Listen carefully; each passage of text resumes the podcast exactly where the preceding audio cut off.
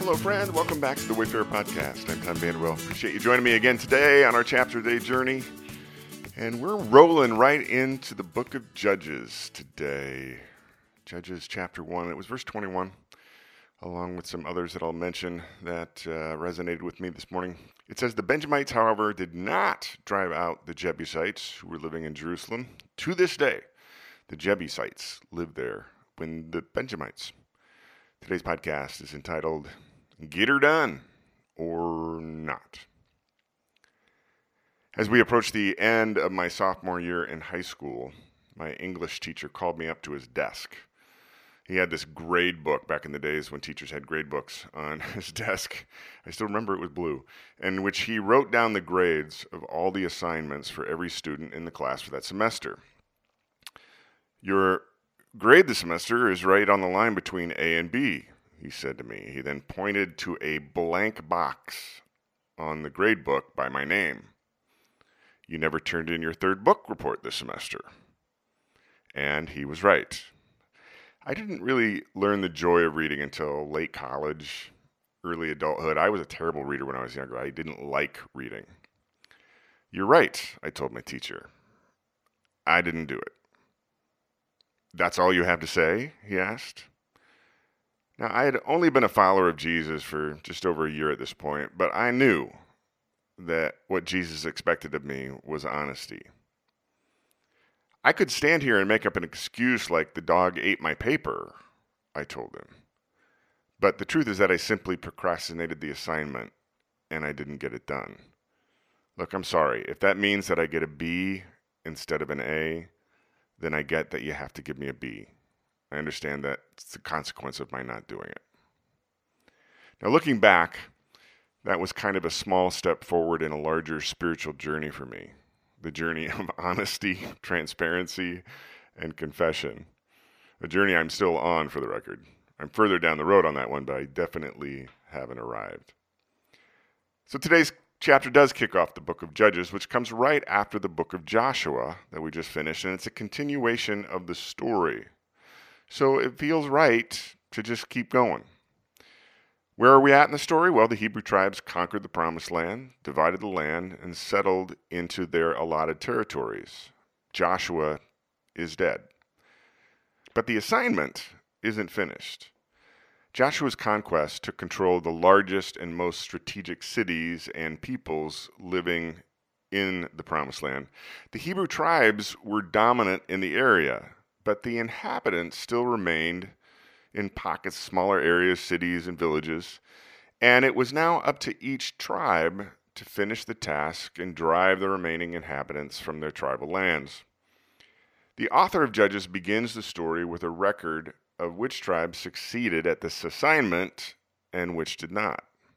Judah and Manasseh were two of the largest tribes and had the largest fighting forces. They had some early successes, but their campaigns eventually stalled. Now, whenever I'm reading a great story and I notice repetition, I always pay attention. And here's what I noticed today. One, but they were unable to drive the people from the plains. Two, the Benjamites, however, did not drive out the Jebusites. Three. But Manasseh did not drive out the people of. Four. They pressed the Canaanites into forced labor, but never drove them out. Five. Nor did Ephraim drive out the Canaanites living in Gezer. Six. Neither did Zebulun drive out the Canaanites living in Kitron. Seven. Nor did Asher drive out living those living in Acco.